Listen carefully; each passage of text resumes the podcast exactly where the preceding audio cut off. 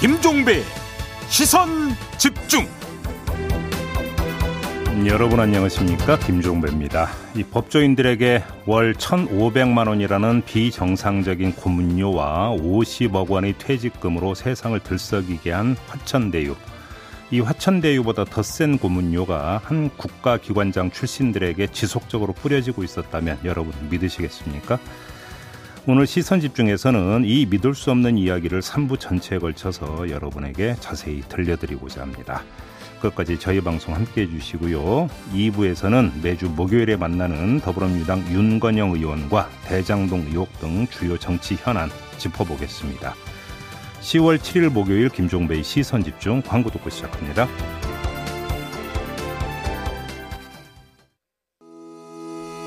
시선 집중은 촌철님들의 다양한 목소리를 기다립니다. 짧은 건 50원, 긴 건 100원인 문자 메시지 샵 8001번, 스마트 라디오 미니와 유튜브 라이브로도 시선 집중과 함께 하실 수 있습니다.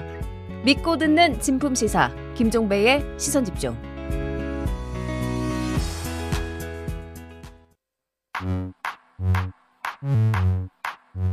뉴욕에 뉴욕 타임즈가 있다면 시선 집중에는 JB타임즈가 있다. 촌철살인 뉴스 총정리 JB타임즈. 네, 더 막내 작가와 함께 시선 집중의 문을 열겠습니다. 어서 오세요. 네, 안녕하세요. 더막갑니다. 네. 자, 오늘도 삐딱선 정신에 입각해서 주요 뉴스 챙겨 드릴 텐데요. 제이비가 싫어할 댓글을 읽으면서 소개하겠습니다. 시작하겠습니다. 싫어할 댓글이요? 네, 행복한 네. 여자님이 더막 작가님한테 반해서 정착합니다라고 해주셨거든요. 음, 아, 뭐 싫어하지는 않아요. 네. 명구스럽지는 않으시고. 아, 네, 뭐 이런 분이 있다는 게 행복하죠. 자, 음. 시작하실까요? 에이스타인 것이죠. 자, 예상했던 대로 어제 국감도 대장동 의혹을 둘러싼 여야 공방이 이어졌습니다. 네. 특히 관심을 모았었던 거는 박수영 국민의힘 의원이 면책 특권이 있는 국회 국감장에서 그동안 논란이 됐던 화천대유 50억 클럽 있잖아요. 예. 그 명단을 공개를 했습니다. 음. 실명을 공개를 한 건데요. 네. 그 명단에는 국민의힘을 탈당한 곽상도 의원, 박영수 전 특검, 권순일 전 대법관, 김수남 전 검찰총장, 최재경 전 청와대 민정수석, 그리고 홍모 씨 이렇게 네. 들어 있는데 네. 홍 모 씨가 누구냐 지금 좀 관심들이 집중이 되고 있는데 뭐 언론계 인사로 알려져 있습니다. 네. 그러면서 박영 아 박수영 의원은 50억 클럽 명단의 근거가 녹취록이라고 했거든요. 네. 근데 명단에 오른 분들은 이제 각자 부인을 하고 나섰고요. 음흠. 이 명단을 보고 에일리 데일리 님이 50억 클럽 연막 작전 아닐까요? 더 크게 받은 걸 숨기거나 어떤 사람을 보호하기 위한 연막 작전이라고 물음표를 보내주셨는데 네. 이 명단에서 짚어야 할 포인트가 뭘까요? 뭐 포인트가 한두 가지겠습니까? 근데 그 딱 하나만 좀 짧게 말씀을 드리면 네. 조금 전에 더마카가 정리해 준 대로 이건 사실 엄청난 이야기거든요. 그렇죠. 그런데 실명을 깠다. 왜? 네. 면책 특권이 보장되는 국감장 회의장에서 깠다라고 하는 점이겠죠. 네네. 그 점에서 대비해서 보면 저는 개인적으로 또 삐딱선을 타면 음. 왜딱 한 명만 익명으로 했을까? 그러니까요. 홍모 씨. 네. 그죠. 나머지 그 뭐 사람들 몇 명인가 어마무시한 사람들인데 다 실명으로 하면서 음. 왜이 사람은 도대체 무슨 연유로 익명으로 했을까? 왜 그랬을까요? 면책 특권까지 보장이 되는데 저는 개인적으로 그게 궁금하더라고요. 아, 왜 그랬는지는 얘기 안 해주시는 거예요? 그거를 그 이 그 공개한 분에게 여쭤봐야 되는 아, 거겠죠. 네, 네, 네. 그냥 궁금하다. 네. 요 정도로만 말씀을 드리고 지금 오늘 아침에 경향신문이 지금 보도한 내용이 있는데요. 네. 좀 주의를 뭔가 음, 해서 봐야 되는 부분이라 좀 간략하게 좀 소개를 해드리겠습니다. 제가 여쭤보려고 그랬는데. 예. 그러니까 김만배 씨와 박영수 전 특검이 대장동하고 어, 연을 맺은 계기가 2011년으로 거슬러 올라간다라는 건데요. 당시 대검 중수부에서 부산 저축은행 수사를 한 적이 있었거든요. 이거 엄청 큰 사건이었습니다. 네.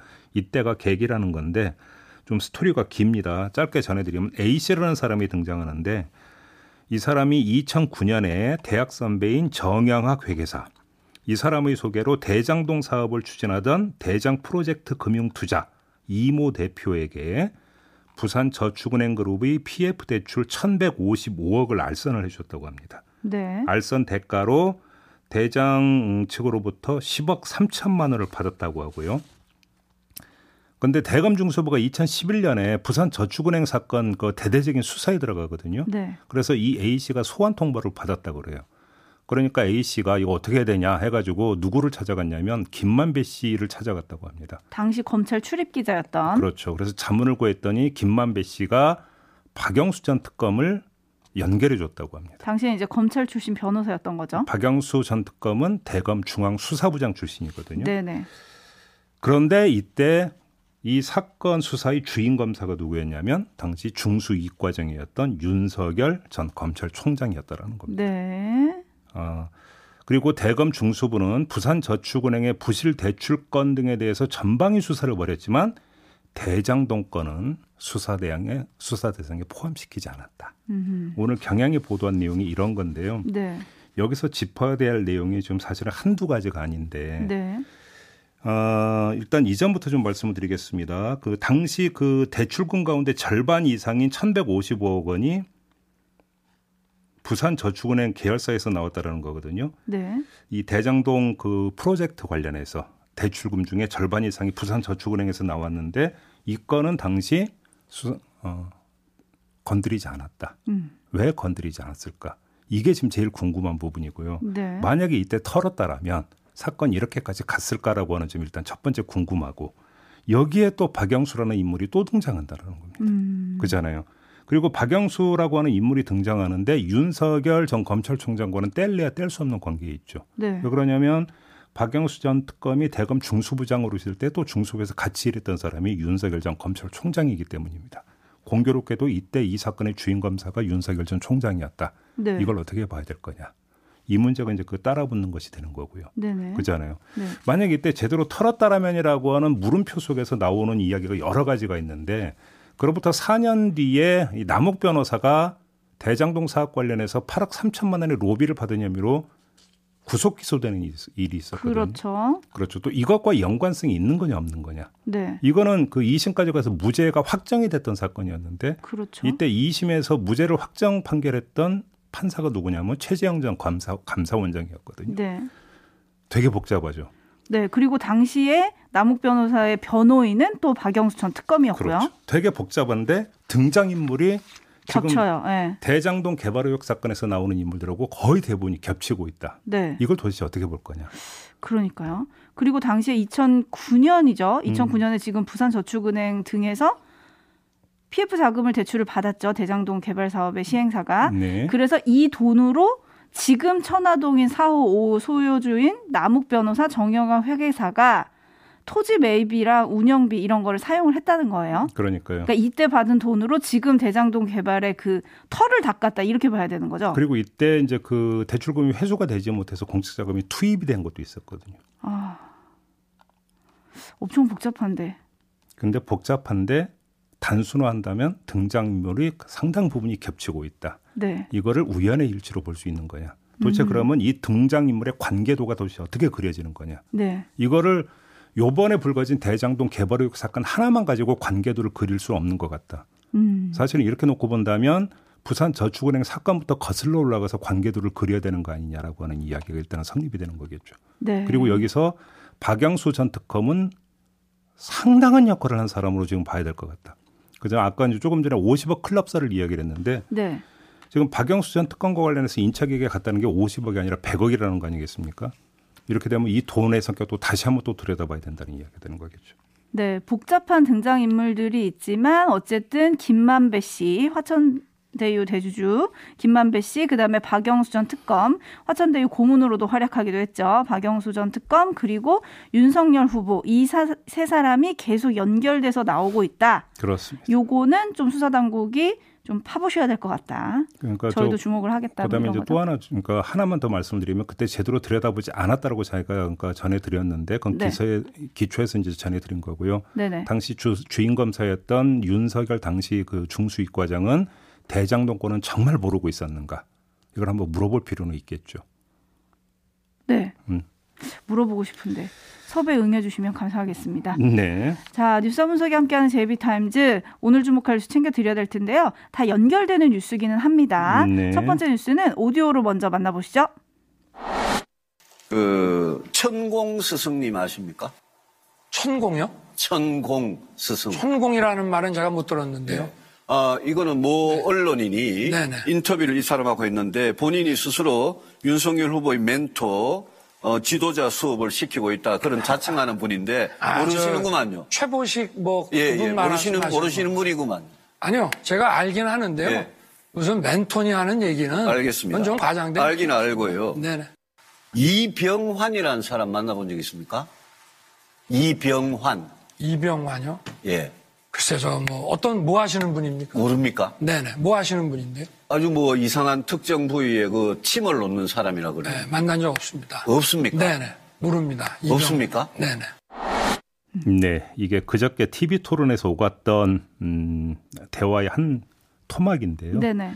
그 뒤에 또 양 캠프가 충돌을 하고 있습니다. 네.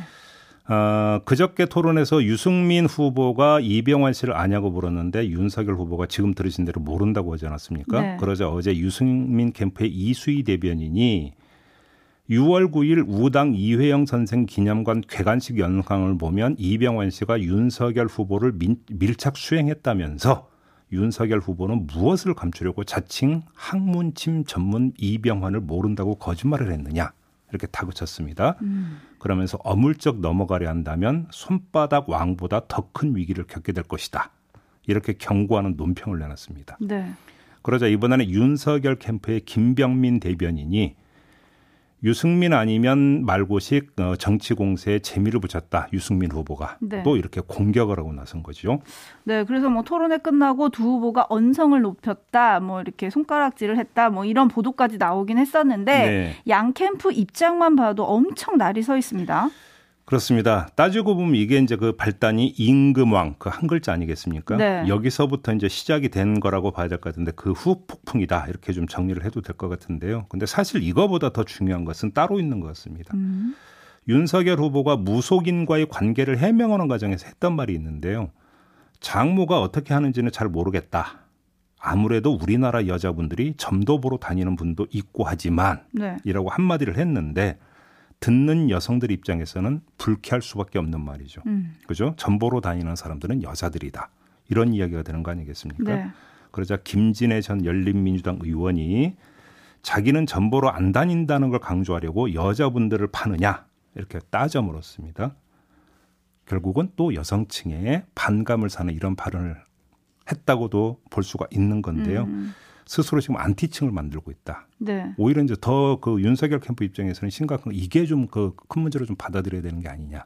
이렇게 좀 봐야 될 것 같습니다. 네, 그래서 이 말이 또 어제 종일 논란이 됐고 화제가 됐는데 그래서 이제 실언의 악순환이라는 말까지 나왔더라고요. 네. 근데 또 한편에서는 아유 너무 말꼬리 잡기식으로 윤 후보를 비난한다 음흠. 이런 반론도 있긴 하더라고요. 그래요? 네. 근데 문제는 말꼬리 잡는다 안 잡는다는 그 좀 논리적으로 대처해야 되느냐 말아야 되는 이 문제인데 문제는 그 말을 들었을 때 바로 다가오는 느낌. 그래서 그 느낌에 의해서 형성되는 후보에 대한 이미지. 이것이 결국 뭘로 갑니까? 표심으로 가기 때문에 드리는 음, 말씀인 거죠. 그렇죠. 예. 그리고 한편 윤석열 후보의 이제 퇴임 후에 첫 공식 행보였던 우당 이회영 선생 기념관 개관식에서 자칭 학문침 전문가 참 이것도 전 처음 듣긴 했는데 학문침 전문가 이병환이라는 사람이 윤 후보를 밀착 수행했다. 이게 지금 유승민 후보 캠프의 입장이고 네. 윤석열 캠프의 입장은 윤 후보와는 일면식도 없는 사람이다. 행사장에서 윤 후보에게 접근했다가 이를 알게 된 현장 수행팀으로부터 제지를 당한 사실이 있을 뿐이다. 음. 이렇게 재차 반박을 했거든요. 네. 그리고 오늘 아침 조간에 보면 이 이병환이라는 사람이 그동안의 유력 정치인들과 찍은 사진들이 또 소환이 됐어요. 뭐 유승민 후보랑도 어디선가 찍은 사진이 있더라고요. 네. 그리고 뭐 반기문 전 총장이 대선 후보로 막 뜰 때 그 옆에도 있었고. 아, 그때도 등장합니다. 네, 그리고 네. 안철수 후보가 또 막 뜰 때도 그 옆에도 있었다고는 하더라고요. 네. 근데 이거 어떻게 봐야 될까요? 정치인들하고 왜 이렇게 그 가까이 있는 겁니까, 이 사람은? 그러게요. 네. 아, 그리고 사실 저는 그저께 토론을 보면서 윤석열 후보랑 유승민 후보의 대화 중에 지금 앞에 오디오에서 나왔지만 천공 스승이요. 네. 천공 스승이라는 말이 나오잖아요. 음. 근데 토론회 끝나고 나서 윤 후보가 유승민 후보한테 이렇게 얘기를 했다는 겁니다. 정법은 그런 사람이 아니다. 정법 유튜브를 봐라. 정법을 따르는 사람이 많다. 미신이라고 하면 명예훼손이다. 뭐 손가락을 흔들면서 항의했다. 이걸 이제 유승민 캠프가 밝힌 거예요. 네. 이런 일이 있었다. 그러면서 토론회에서 정법이란 이름은 거론을 한 적이 없는데 대체 정법은 또 누굽니까? 이렇게 물었거든요. 음. 그래서 찾아봤습니다. 네. 정법이 누구냐? 앞에 오디오에서 유승민 후보가 얘기한 천공 스승이라는 그분인 것 같아요. 왜냐하면 그분의 유튜브 제목이 천공 스승의 정법 강의거든요. 음. 근데 이제 이분이 지난 3월에 한 인터뷰에서 나는 윤석열의 멘토다. 그리고 지도자 수업을 좀 하고 있다. 뭐 이런 얘기를 했고 대선에 나올 거다. 이런 얘기를 했거든요. 이게 이제 아까 오디오에서 나오는 이제 최보식 네. 이라는 인물 이제 그 조선일보 이제 기자 출신이시죠. 네네. 이 최보식 기자가 이 정법이라는 사람을 만나서 인터뷰했던 게 올해 3월인가에 네. 이제 공개가 된 게 있었는데 여기서 보면은 어, 윤석열 후보가 이제 부인 김건희 씨의 소개로 이 유튜브를 보게 됐고 네. 그래서 연을 맞았고 뭐 지도자 수업을 받고 있다 정법이라는 사람이 그렇게 주장을 했다라는 내용이 지금 네, 네 나오는 거 그거 이야기하는 거죠. 맞습니다. 음. 그래서 뭐 자주 전화를 하고 열흘에 한 번쯤 만난다 뭐 이렇게 밝히기도 했는데 어쨌든 이것도 이제 사실관계를 파악을 해야 되겠지만 네. 어쨌든 손바닥 왕자 그리고 역술인 관상가 학문침 전문가 등 이런 것들이 지금 윤 후보랑 계속 연관성이 나오고 있잖아요. 음. 이게 결국은 경선에 어떤 영향을 미칠지 사실은 이게 더 주목이 되는데 윤석열 캠프는 이 논란을 일으킨 유승민 후보를 향해서 음. 오히려 유승민 표를 떨어뜨릴 거다 이렇게 얘기를 했거든요. 네. 그럼 한번 네, 결과 궁금합니다. 나오면 보죠. 네. 알겠습니다. 내일 나오죠? 네. 네 내일 알겠습니다. 오전에 어쨌든 4명의 후보를 확인하실 수 있습니다. 자, 자 제이비타임스 다음 주목할 뉴스로 넘어갈게요. 어떤 네. 건가요? 김건희 씨 도이치모터스 주가 조작 그 의혹 사건의 관련자들에 대해서 검찰이 구속영장을 청구를 했습니다. 모두 3명이었는데 어제 영장실질심사에 나온 사람은 딱 한 명, 이모 씨였습니다. 어, 나머지 두 명, 한 명은 김모 씨인데 이 사람은 구속심사 연기 신청서를 냈다고 하고요. 네. 또 다른 이모 씨가 있는데 이 사람은 연락 두절 상태라고 합니다. 그 잠적을 그, 해버린 건데요. 네, 근데 좀 핵심 인물로 지목이 되는 분이죠. 예, 그렇습니다. 이 사람이 이른바 그 전에도 한번 구속영장을 청구를 했는데 이제 법원이 이때는 기각을 한 적이 있었는데 네. 이른바 작전을 직접 폈다라는 이 사람인데 이 네. 사람이 지금 잠적 상태에 들어가 버렸다라는 거고요. 아무튼 영장 실질 심사에 나온 이모 씨에 대해서는 법원이 구속영장을 발부를 했습니다. 네네. 범죄의 소명이 이루어졌다 이렇게 판단을 해서 구속영장 이제 발부를 한 건데 이러면 이제 궁금해지는 게 김건희 씨에 대한 거 수사가 어떻게 되느냐 이게 이제 궁금해지는 거 아니겠습니까? 네. 이 김건희 씨에 대한 의혹은 2010년 2월에 도이치모터스 주식과 10억 원이 들어있는 증권 계좌를 이 잠적한 이 씨에게 맡겼다라는 건데 음. 이 씨가 이걸 갖고 이른바 작전을 한 것 아니냐 이런 의혹이 불거졌던 거거든요. 네. 따라서 이제 구속영장 발부 여부가 김건희 씨에 대한 혐의점의 농도를 재는 하나의 잣대로 지금까지 간주돼 왔었는데 음.